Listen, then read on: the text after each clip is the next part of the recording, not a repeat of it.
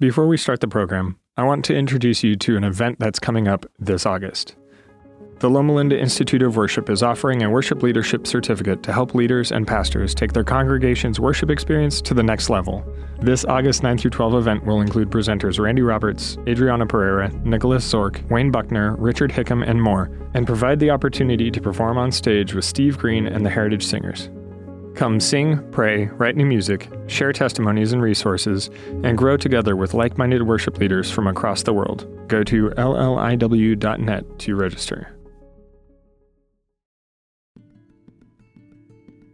Welcome to the Loma Linda University Church Sermon Podcast. We hope you will be blessed by the message. I'm searching for life again. I grew up in a small town in South Louisiana. Grew up in a family of five girls. My dad desperately wanted a son, desperately wanted a son. I'm searching for real again. I turned 18 and joined the Army and met my husband in the military.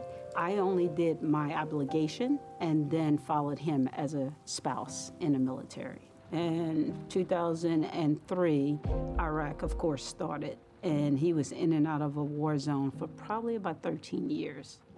I'm searching for love.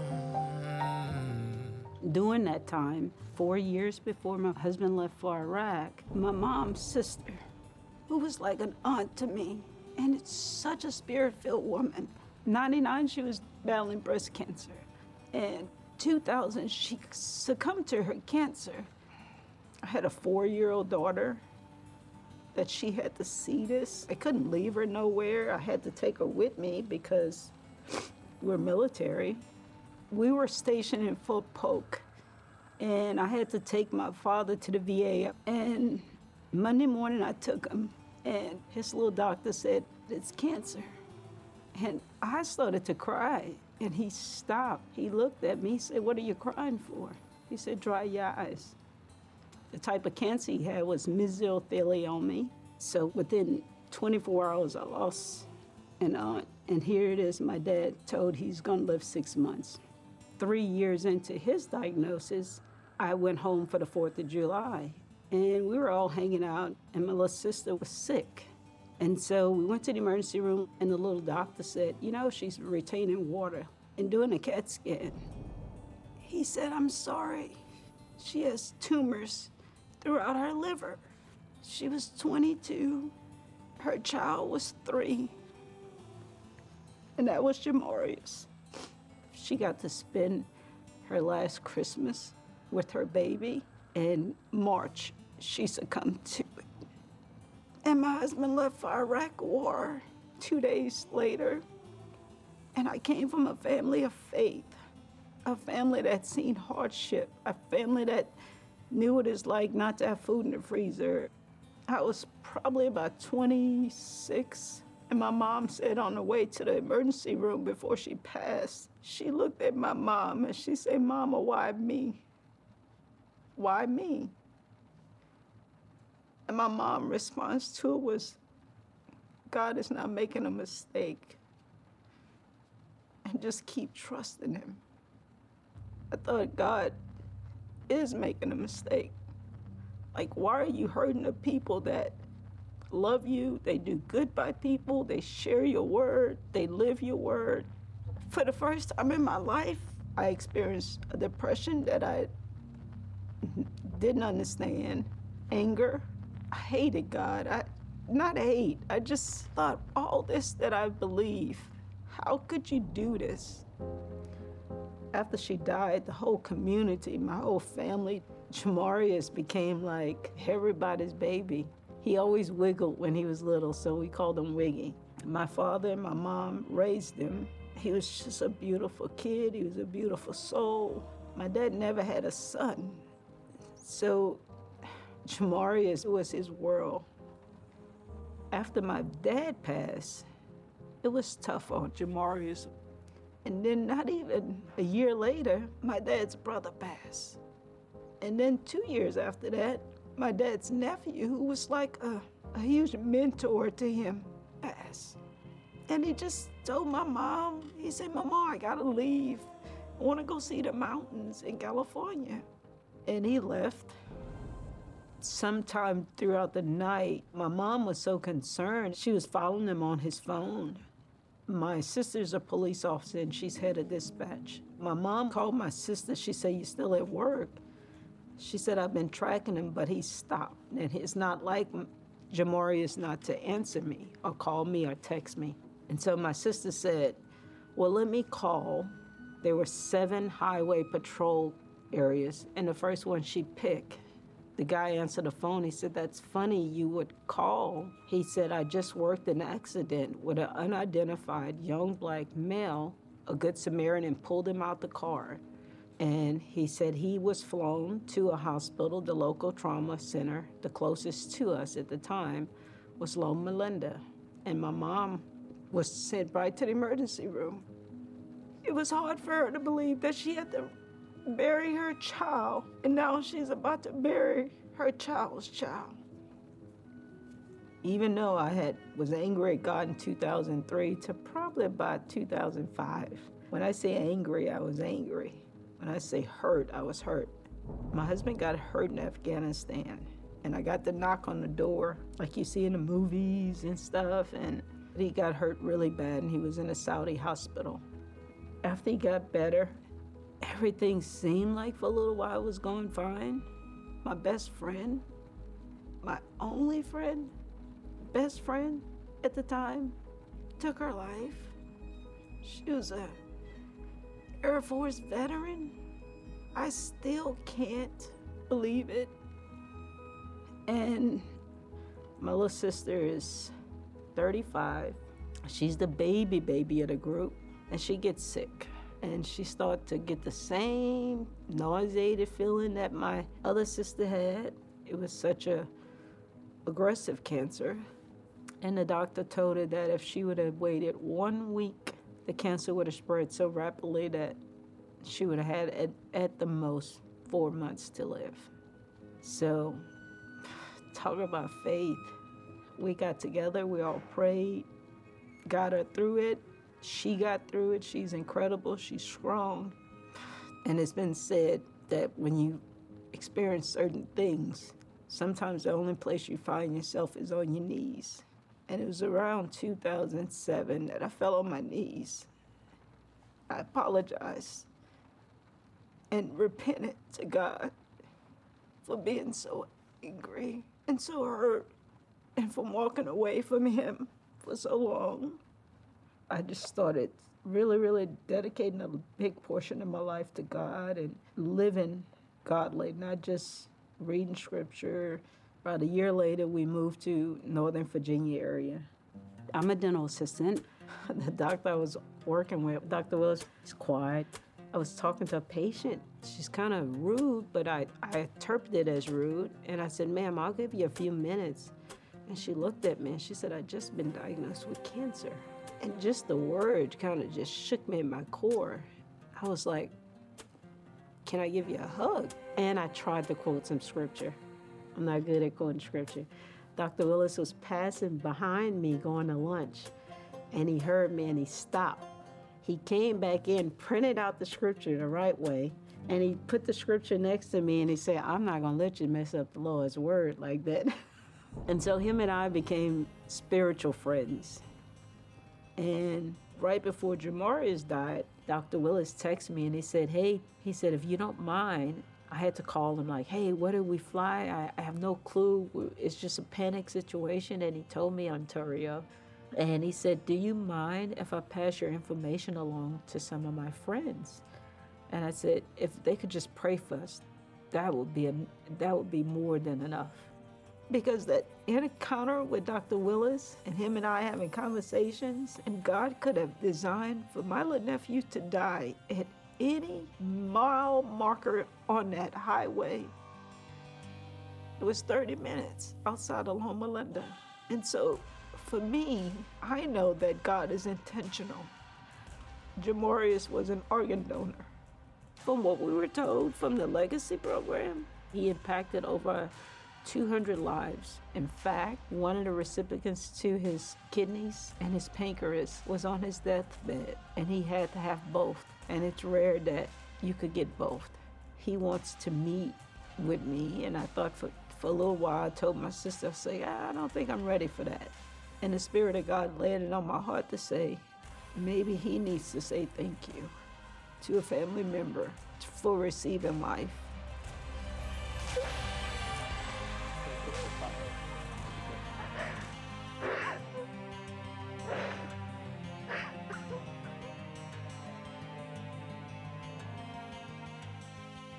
Faith is the substance of things hoped for and the evidence of things not seen. But with all the tragedies that we've gone through, biggest part of that scripture that stands out to me is the part that says hope. You have to hope that there's something better on the other side. And God said just the faith of a mustard seed is enough.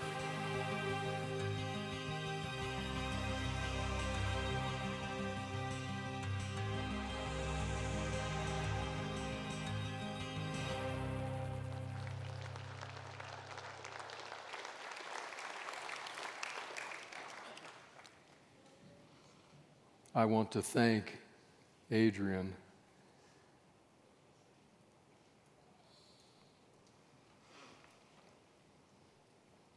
For her courage in sharing her story. Adrian is here with us this morning from Louisiana. Welcome.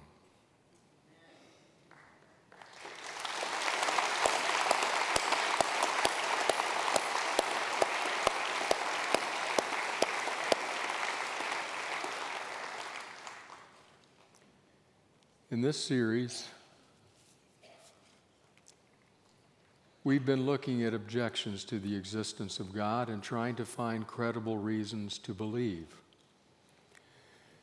Two weeks ago, I shared with you the quote from a very outspoken atheist by the name of Christopher Hitchens.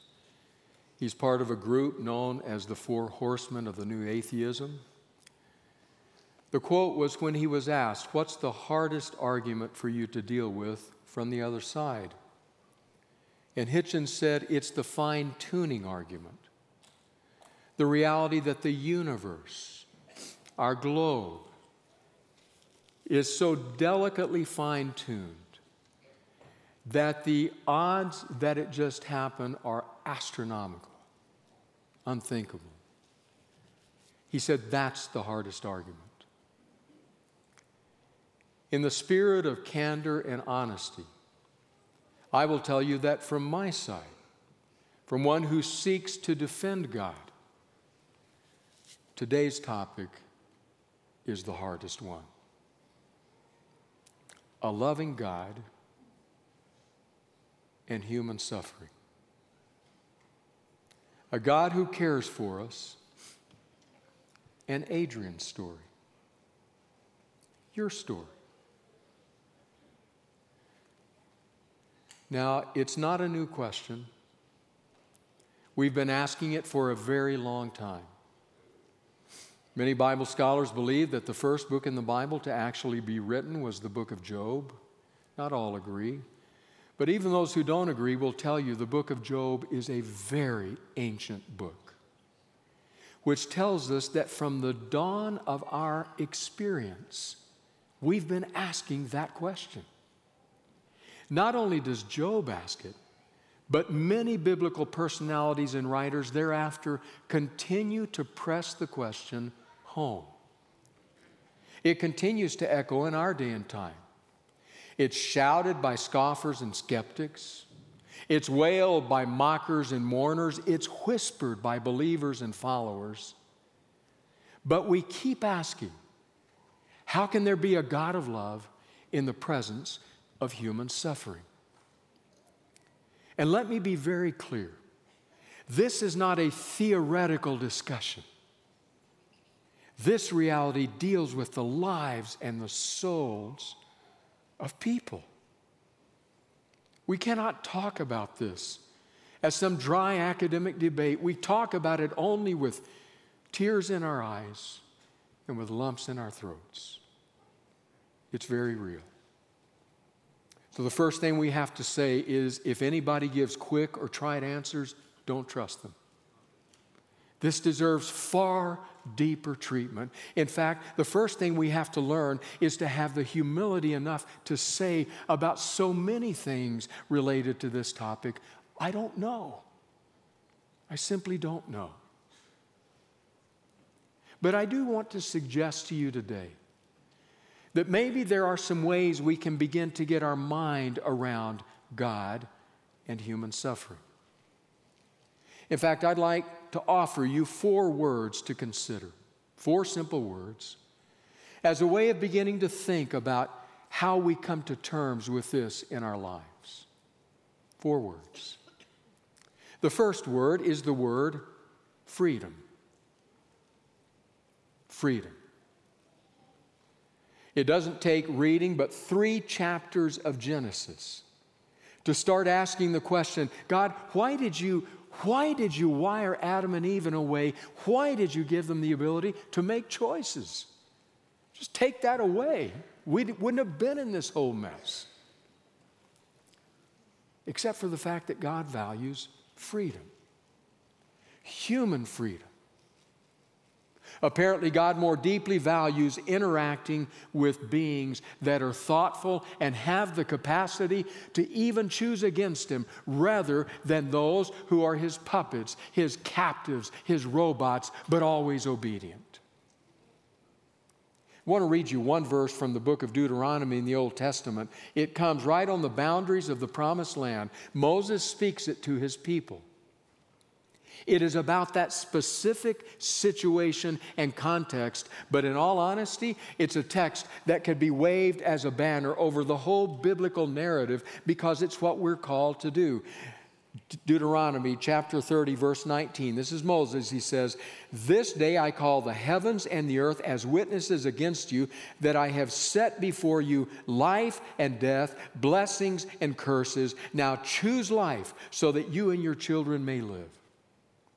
Moses is underlining the fact that God has given us the freedom to decide, the freedom to choose, and he's imploring his people choose life, choose God's way. Freedom.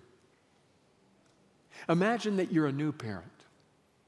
You, you stand or you lie in the bed of the OB ward, cradling in your arms that precious bundle of life. You, in that moment, know love in a way you have never known it before. But as you cradle that baby to your bosom, you are also keenly aware not only of your love and the frailty and vulnerability of this new life, you are also aware, aware, that just outside of the doors of this hospital lurks a dangerous world a world that is filled with violence and evil and hatred and racism and bigotry and every other evil you can imagine, you are aware that the world into which your child will one day step is a dangerous world. Yes, it has its beauty, but underneath that beauty is fear. So you have to make a choice. I want to suggest you have two choices. Choice number one is you protect that child. You build barriers and boundaries around that child. Throughout the years of that child's life, as that child grows up, you continue to reinforce and strengthen those barriers and boundaries. You severely limit the choices they make. You don't allow them to be exposed to evil. You don't allow certain people in the house. You keep them at home. You don't let them get out there where all the danger lies. And by the time your child is a full adult, by the time your child has reached midlife, you have a safe child ensconced inside of this protected fortress you have constructed around them. Angry, bitter, hard, but safe. Second choice. As that child begins to grow, as soon as you're able to, you begin to disciple that child, to pour into his or her life From a very early age, you help them understand what danger is and to make wise choices. As they grow, you help them understand that every choice has a consequence. You say, be thoughtful about people. Don't just trust everyone, but give people a chance. You guide them, you form them, you interact with them. And every year that passes, you open the door to freedom just a little bit wider. By the time that child reaches adulthood, by the time that child reaches middle age, you know what you'll have on your hands? You'll have a person who is able to live a healthy life and who can choose to live a moral life. May still take risks, wants to go to another part of the world, a dangerous part of the world, and help some of the world's most unfortunate people. You want to shield them and protect them. But that's their choice, so you respect it. Or it could be the opposite. That child makes the decision to turn his back, to turn her back on everything that they've been taught, and to go in a deadly direction. And all you can do is hope and weep and pray. But what you have in this case is a free moral agent. God must value that profoundly because God gave us freedom. That's the first word. First word for us to consider. But there's a second word. This is the word conflict. Conflict. You read from Genesis to Revelation in this book, and you realize there's a cosmic conflict unfolding, and we are caught in the crossfire. There's a spiritual battle. We're in a spiritual war zone. There are many passages to which we could turn. I'm going to read just one of them to you. It's from Paul's pen as he wrote the letter to the Ephesians. This is one way that cosmic conflict is captured. Ephesians 6:12 says, for our struggle is not against flesh and blood, but against the rulers, against the authorities, against the powers of this dark world, and against spiritual forces of evil in the heavenly realms. Paul is saying we're in a battle. There's a war that's going on. What you can expect in a war is there will be damage, there will be injury, there will be death. That's the appropriate expectation. It's not cheerful to consider. We're not happy to think about it, but it's true. As long as we're in that battle zone, this fractured planet called Earth, that will be true. Right now, for those of you who are sports fans, is, football training camp. Around this country, there are football players, some 2,000 of them, trying to make football teams get ready for the season. Football's a rough sport. Those who play it at times call it war, they call it battle. It's a physical sport. As such, there are injuries. There are already injuries now during training camp. We haven't even made it to the season. Seasons have ended for players who had all kinds of hope. They won't be touching the field this season. I got to thinking about that this week and I thought, you know, there's something I have not heard or read. Over the years, I've followed sports blogs, I've, I've listened to coaches and players at their press conferences, I've listened when I get a chance to sports talk radio. And I don't believe I've ever heard, at least I could not remember it, I don't believe I've ever heard after a devastating injury to a star player on a team, I haven't heard that player or a coach stand at the podium at the press conference and ask the question, why? Why did God allow this to happen? And I got to thinking about that. I think the reason may be is that there is an expectation. We're on the field, we're in battle, injuries occur. It's not a cheerful thought, but there's truth in it. So, what immediately follows next then is the question well, wait a minute. Read the Bible. Read the ministry of Jesus. He went around healing. Miracles seem to have been an everyday occurrence. In fact, Ellen White makes the statement that there were entire villages where there was not a moan of sickness because Jesus had passed through and healed them all. And so our question becomes then why don't you do that now?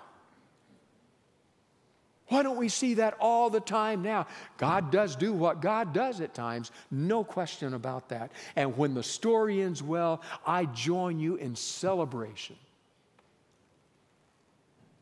But the story doesn't end well nearly often enough. So maybe we need to read Scripture more carefully. May I remind you of something? You remember this. That when it comes to the miraculous in this book, miracles primarily, not exclusively, miracles primarily occur in three periods of time, clusters, three clusters of time.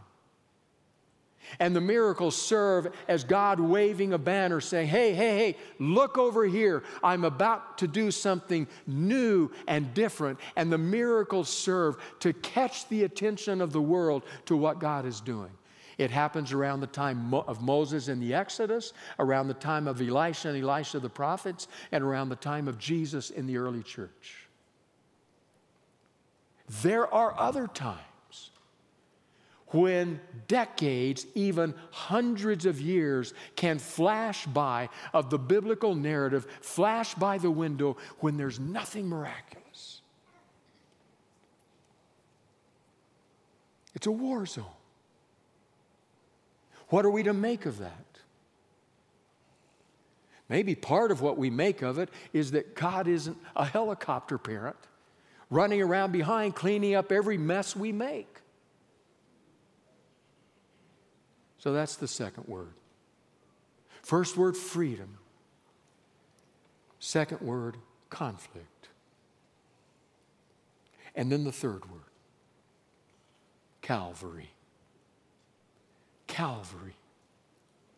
Calvary, that mountain from which Jesus preached his most eloquent sermon on love. Calvary, that mountain he struggled up under the burden of the cross. Calvary, that place where the Son of God hung suspended between heaven and earth because heaven would not claim him and earth did not want him. Calvary. That place. There may be no better passage in Scripture to underline what happened there than the one that was read this morning as our scripture reading by Harrison Mays and Brittany Austin. Powerful passage penned by the Apostle Paul in Philippians chapter 2. It says this again. In your relationships with one another, have the same mindset as Christ Jesus, who, being in very nature God, did not consider equality with God something to be used to his own advantage. Rather, he made himself nothing by taking the very nature of a servant, being made in human likeness, and being found in appearance as a man, he humbled himself by becoming obedient to death, even death on a cross. When we look at, at Calvary, we see God's most eloquent statement that says, I will not allow you to go through anything that I myself am immune to. I will pull aside the curtain of time. I will step into time. I will wrap myself in human flesh, and I will be, as Paul said, obedient to death, even death on a cross. What that says is Jesus understands. He is by your side. He knows what it is to be mocked and ridiculed. He knows what it is to be profoundly disappointed. He knows what it is to stand at the tomb of a friend. He knows what it is to cry out, My God, my God, why have you forsaken me? When you cry that out in the darkness of your night, your dark night of the soul, you are merely echoing the words of Jesus Himself. He is with you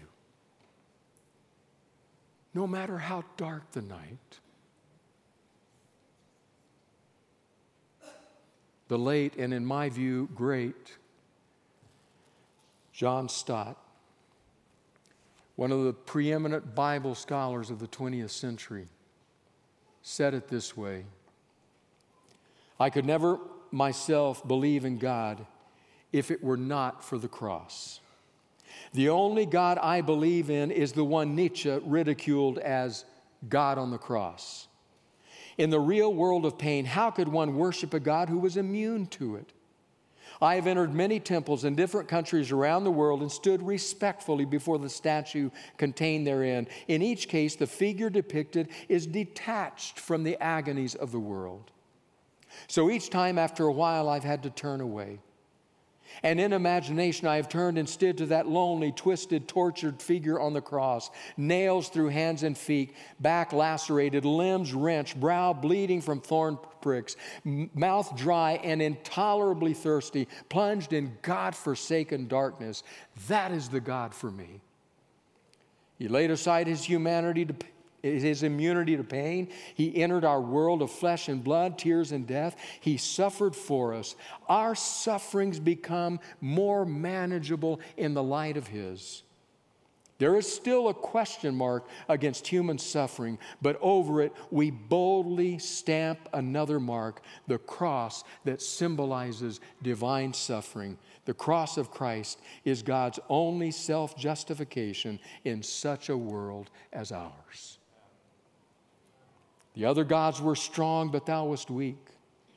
They rode, but thou didst stumble to a throne. But to our wounds, only God's wounds can speak. And not a God has wounds, but thou alone. Calvary in wrestling with the question of a good God in the presence of suffering, we cannot engage that discussion without Calvary being front and center, the ultimate self revelation of God. And yet sometimes we have misunderstood it. We've misunderstood not only what's happening at Calvary, but God's heart in total. Historically, one of the key moments where that was true took place on July 8, 1741, in Northampton, Massachusetts. That was the day that a pastor preached a sermon to his own congregation. The pastor's name was Jonathan Edwards. Edwards was a, an unusually bright mind, articulate, had accomplished great things with a stellar education a teacher, a preacher, an author, a philosopher. In fact, he's been called the father of American evangelicalism. That day, July 8, 1741, Edwards would preach a sermon that would become a spark that would help to ignite a revival called the Great Awakening. And yet, one wonders was it the right spark? Because the sermon Edwards preached was a sermon entitled Sinners in the Hands of an Angry God.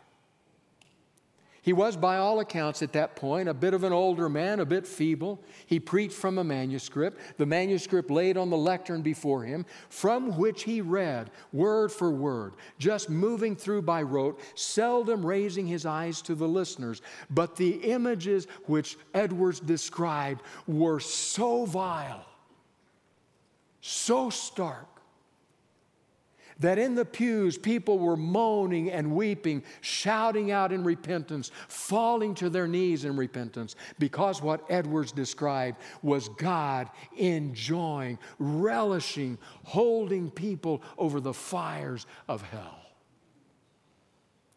Sinners in the hands of an angry God. Is that what we see at Calvary? Or do we not see something markedly different? Because when we look at Calvary, what we don't see is, is the fear of sinners in the hands of an angry God. What we do see is the love of a God in the hands of angry sinners. We see a God who has surrendered himself to whatever torture evil can inflict upon him. To go to the depths of suffering so that no matter how dark your night gets, he's already been there. No matter how deep your life falls, he's already been there. No matter how piercing your pain is, He's already been there. When He got there, He broke the tomb. Just broke it. So that He not only revealed, He redeemed. So, any discussion of God and human suffering must include Calvary. I don't know the answer. I, don't, I can't solve for you that quandary. But I can offer you four words for consideration freedom, conflict, Calvary, and finally the word presence. Presence. One of the definitions that dictionary.com gives to the word presence is immediate proximity. Presence is immediate proximity. Means with you, beside you, among us. That's presence. We often ask the question why doesn't God do something about suffering now? And what is God going to do about suffering tomorrow? Well, the truth is, God has done something about suffering now. His presence is with us. I want to read to you a verse. We've probably read it 10 times, 100 times, 1,000 times, I don't know. But I want to tease out one implication of that verse today. It's in Paul's first letter to the church in ancient Corinth. Do you remember this verse, 1 Corinthians 12 27? Writing to the church, he says, All of you together are Christ's body, and each of you is a part of it. All of you together are Christ's body, and each of you is a part of it. In other words, this gathering right here today is one expression of the body of Christ on earth. This is how God is present among us Christ's body. And you get to looking around and you say, Mercy, God's in trouble. this reminds me do you remember Dorothy Sayers, English writer?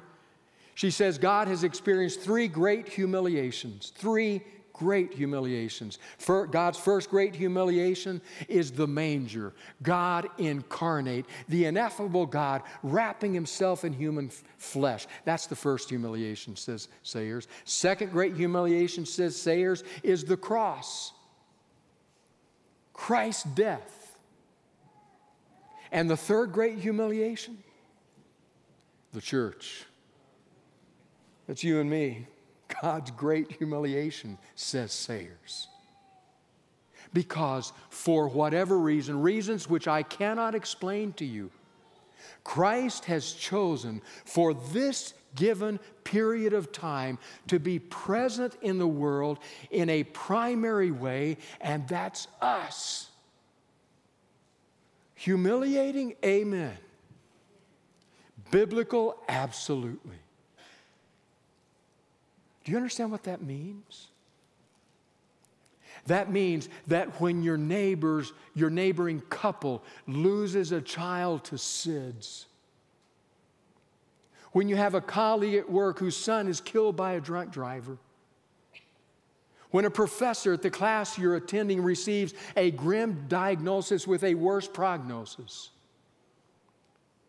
when that happens, the likelihood is that they are feeling abandoned by God. Abandoned. Forgive me for pointing out the obvious, but the best answer to abandonment is presence. The best answer to a feeling of abandonment is the reality of someone's presence. So, what am I doing? What are you doing about suffering in our world. Jesus has chosen to limit himself to his body. I don't know why. Sayers would say that's humiliating, but it's real. God has done something about suffering. He's placed us in the world so that we can incarnate the presence of God to those who suffer. Talking with my good friend Carl Hafner this week, talking about this theme, and Carl pointed me to a tweet, tweeted out by Rick Warren. Rick Warren, founding pastor, Saddleback Community Church down the road from us in Orange County. Rick and Kay experienced the horrific suicide of their son. And I suspect it was in grappling with the realities that grew out of that that Rick tweeted out something that says, maybe as succinctly, as simply, and in truth, in your face as could possibly be said, this reality. Here's his tweet. When people are in deep pain, they don't need explanations, advice, encouragement, or even scripture. They just need you to show up and shut up. Just be with them.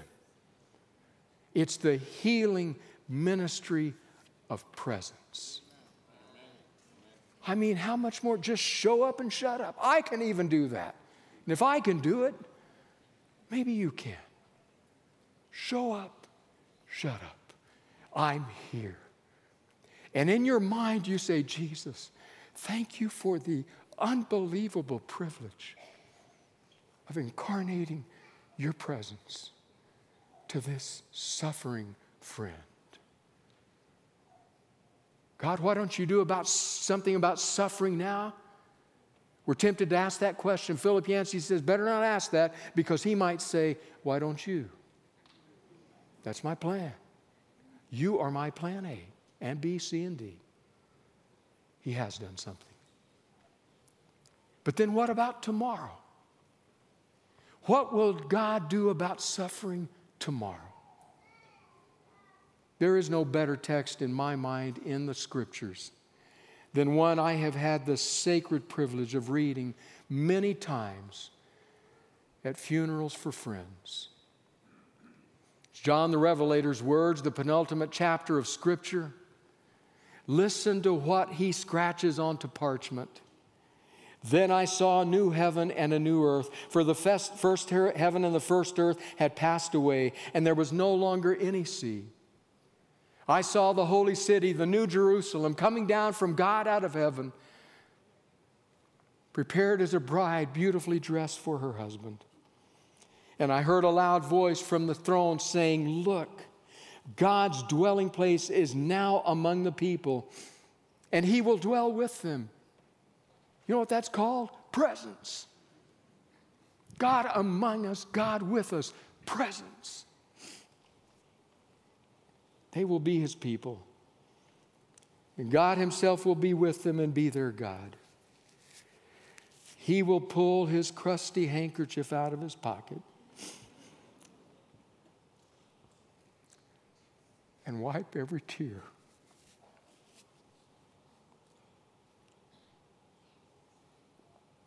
From their eyes. There will be no more death, or mourning, or crying, or pain, for the old order of things has passed away. You know how? because he's present with us. He who was seated on the throne said, See, I am making everything new. Then he said, Write this down, for these words are trustworthy and true. That's what God's going to do tomorrow. He's doing something today with His presence that He has chosen to have reside in us. And He'll do something tomorrow with His presence, immediate proximity. So when somebody asks you, how can there be a good God with so much suffering? Friends, don't argue, ever. I don't know that I've ever met a person angry at God for whom it, it wasn't true that if you followed that path of pain to the trailhead, you would find abandonment and disappointment. So be the presence of Jesus. Love them. Care, show up, shut up. Pretty simple. Take it seriously and incarnate the presence of Jesus. And how do we do that? In this series, we've agreed that we're going to follow the ethic of Peter. So I'm going to ask you if you would stand with me as we read our North Star passage, our guiding passage for this series. As the guys put it up on the screen, we're going to read this aloud together. Ready? Instead, you must worship Christ as Lord of your life.